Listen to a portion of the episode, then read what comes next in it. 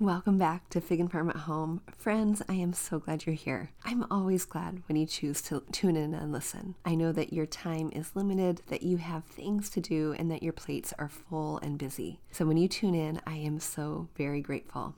Today's Know Before You Go is brought to you by a comment I received recently. And the question is ultimately, why would you spend $700 on a course when you can buy a book for $20?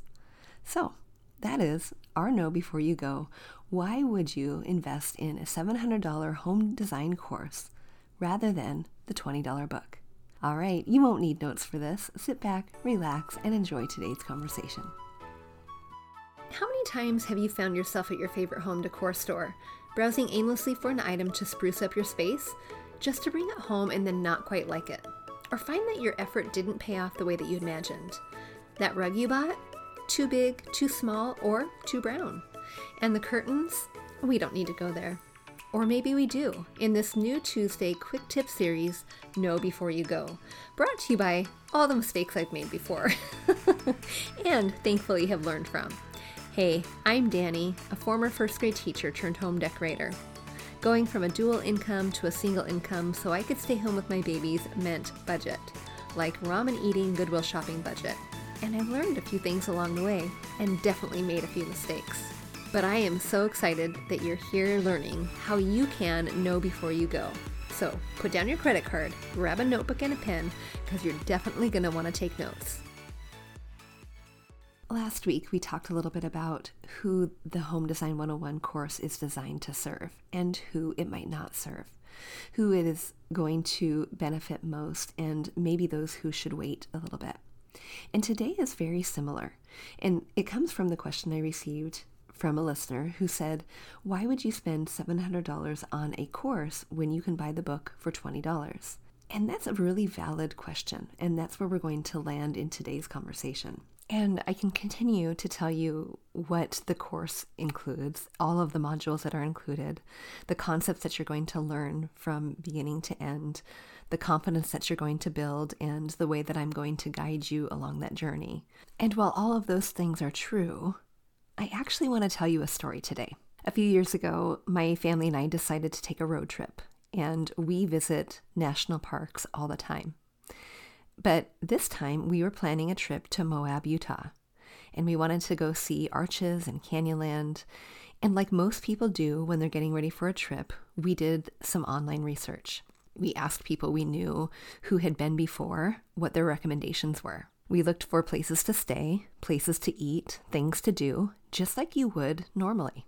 We checked the weather to see how crazy we were to go at the time of year we were, and which events to avoid, maybe which trails to hike on, and all of the things.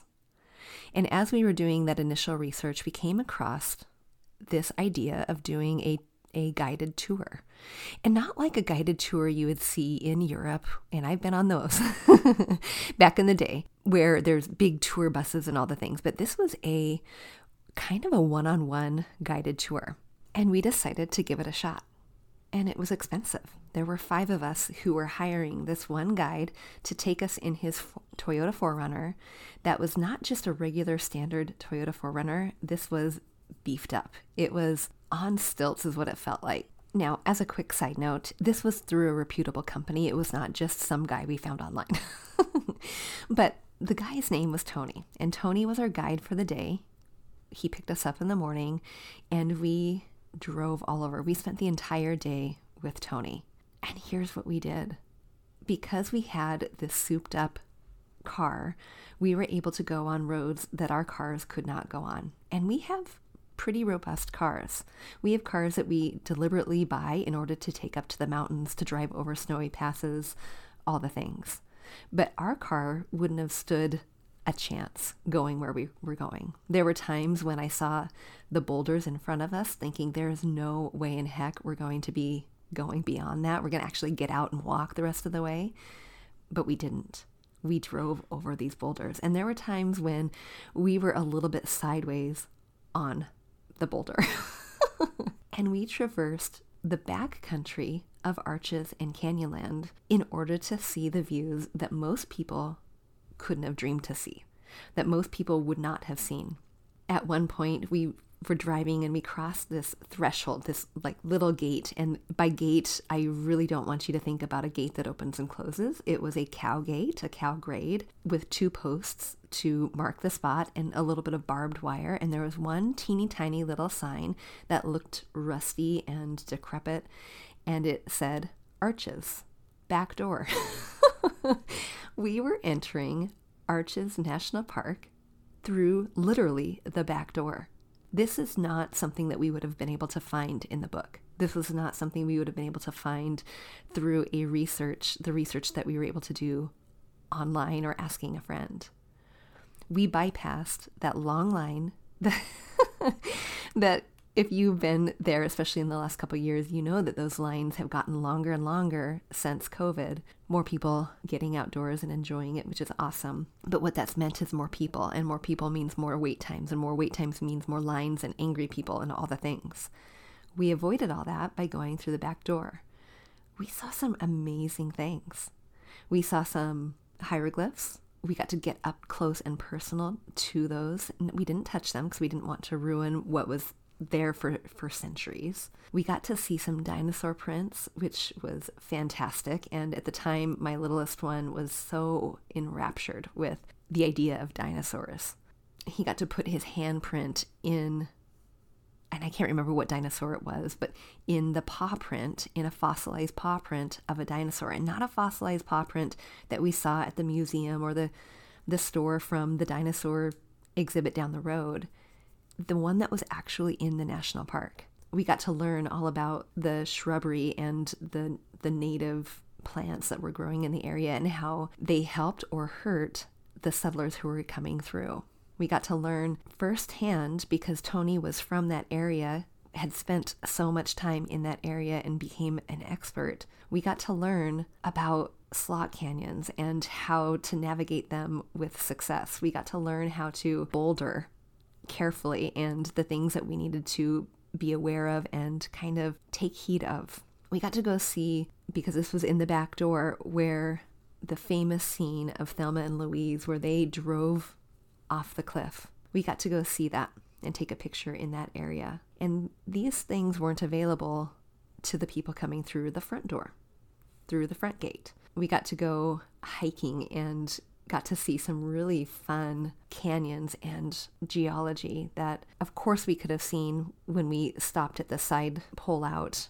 Um, if we were to go through the front gate, we were we would have been able to see that some of the same structures, but we got to see the history. We got to hear the history. We got to go on hikes that allowed us access to the park that we wouldn't have had otherwise. And one of the neat things was as the day progressed, Tony could see how not only were our boys super fit and able to climb and hike and have endurance, that Greg and I were as well.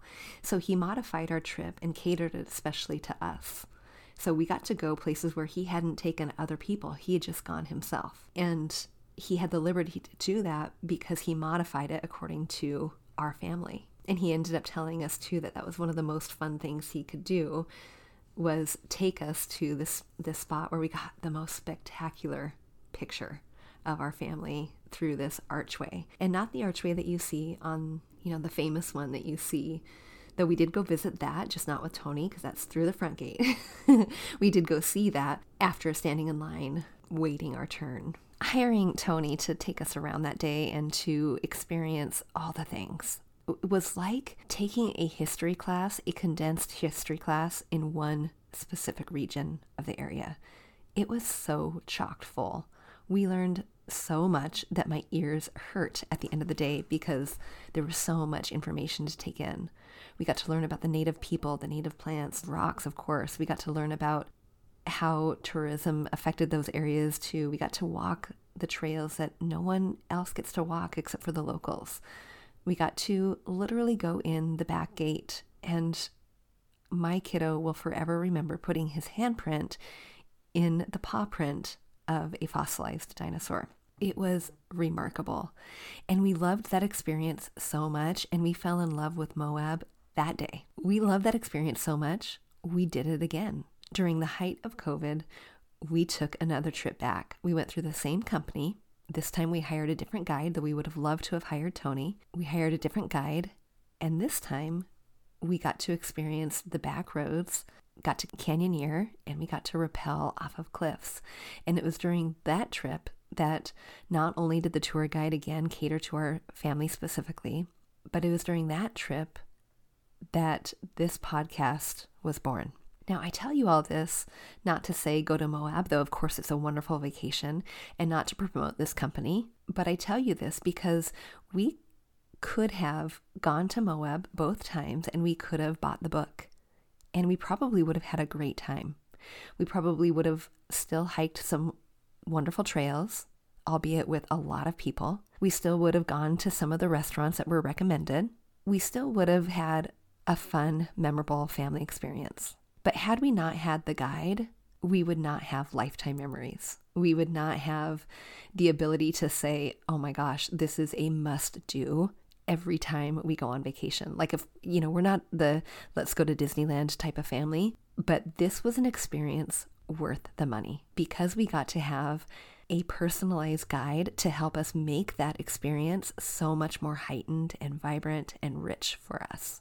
And the boys will remember it. They still talk about it over and over and over, and they can't wait until we get to do the next one. I don't know when that is, but they can't wait until the next trip. So, back to this question or this comment why would you spend $700 over a $20 book? A $20 book might actually be a really great option for you. And I'm actually going to link a couple options for books, specifically the one that this commenter mentioned. She mentioned, I think it was Homebody by Joanna Gaines. I've not read it, but we love Joanna Gaines. I'm going to link that because that could be a great resource for you. And I love the price point, absolutely. But I do think it is more than $20. And if you are able to not only digest the information that is in that $20 book, you're able to retain it, you're able to apply it, and you're able to assess any changes that you need to in order to make it applicable to your own home, then the, that $20 book is actually going to be a wiser investment. Absolutely, hands down, without a doubt. But some of you who are desiring change in your home, you already know that that $20 book will only look good on your coffee table. You already know that when you've scoured resources like Instagram or Pinterest or the books or what have you, that there's a disconnect between those pretty pictures and the tips you're reading about and the application process to your own home. There's a disconnect for you, and the course is an option in order for you to get the connection. The course is your backdoor guide basically to have someone walk you through what you could learn in a book. Now, I don't know what is in that book. I don't know what is in the Joanna Gaines Homebody book. What I know is what is in the course and what, and what has worked for me and my clients. And I deliberately stay away from those books personally for me because I want the stuff I bring to you to be tested and proven. I want the stuff that I'm bringing to you to be relatable. So if you're still sitting on the fence, or if you've had, had that same question that this commenter had, why would I invest in $700 course rather than a $20 book? Here are three things I think you should think about. The first thing is to really understand what type of learner you are. If learning through pictures and and reading is better for you than auditory or application, then the book is going to be better. The second thing is to think about how easy or natural home decorating concepts or ideas come to you. I've run into women over the course of years who who joke but they say, "I feel like the decorating gene just skipped me. I mean, it landed in my sister Susan, it landed in my friend Betty, it landed in the next door neighbor, but it just completely skipped me. And I joke about it, but if you do feel like somehow you're missing the boat, then the course might be better for you. And then the third question to ask is what kind of experience do you want? Do you want the experience of the front gate where you are doing it yourself and trying to get the best out of it, not really knowing what you're missing, but not really knowing what you're getting? Or do you want the back gate experience where you have the guide who is modifying the experience in order to meet your needs and where you're at based on the questions you have and the home that you have? And that really is probably the thing. What kind of experience do you want? So, friends, if you're still sitting on the fence and you have any questions, I invite you to come over and ask send me an email at hello at figandfarmathome.com. All right, friends, until next time, I'll see you soon. Hey, real quick before you go, if you learned something new or found value in today's podcast, Would you head over to iTunes to Fig and Farm at Home and leave a review and subscribe to the show? That would be awesome. And if you'd like to connect with my community of mamas who are learning to be intentional storytellers within their own homes, join us at bit.ly forward slash design 101 group. There's always more room at the table. See you soon.